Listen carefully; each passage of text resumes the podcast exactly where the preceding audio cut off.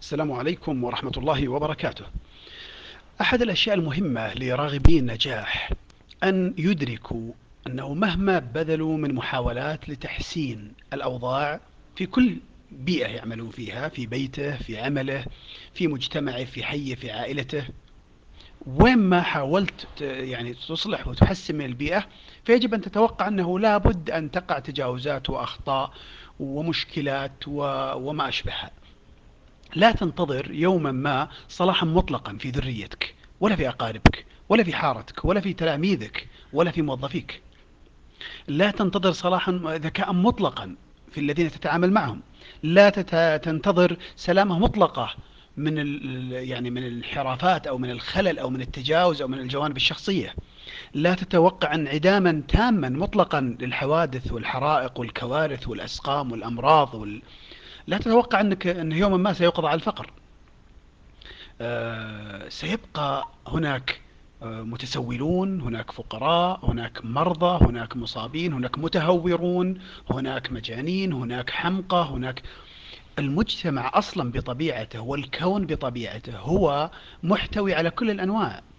لن يصفى يوم من الأيام الناس على يعني على مستوى معين لا يوجد فيهم فاسد لا يوجد, فيه لا يوجد فيهم منحرف لا يوجد منهم مختلس لا يوجد هذا لا يمكن أن يحصل.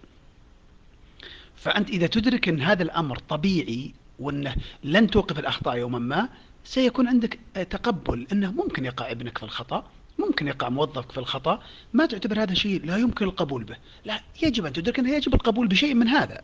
صحيح أنا لا أبرر آه، للواقعين في الأخطاء تجاوزاتهم. لكن لازم تدرك أن هؤلاء بشر وكلنا بشر والبشر كلهم خطاؤون وخير الخطائين التوابون. إذا الخطأ جبلة بشرية لازم يقع فيها الإنسان. الذين لا يخطئون ولا يعصون الله ما أمرهم ويفعلون ما يؤمرون هذا هم الملائكة. أما البشر فشيء آخر. مخلوق مختلف يقع من هذا وذاك. طيب إذا هل هذا يعني الاستسلام للأخطاء وقبول كل التجاوزات؟ لا. نحن مطلوب من التحسين. وتقليل التجاوزات تقليل الأخطاء المحافظة على شيء من الجودة آه، لكن يبقى أنه وحنا قاعدين نصحح ونصلح ونخفف من الأخطاء ونحسن من الوضع مدركين أن هذا الأمر مع كل جهودنا سيقع. فدورنا هو التقليل. وطول ما إحنا في هذه الحياة سنشاهد ممارسات خاطئة وسنسعى لإصلاحها. ولذلك نحن مأمورون جميعا بالأمر المعروف والنهي عن المنكر.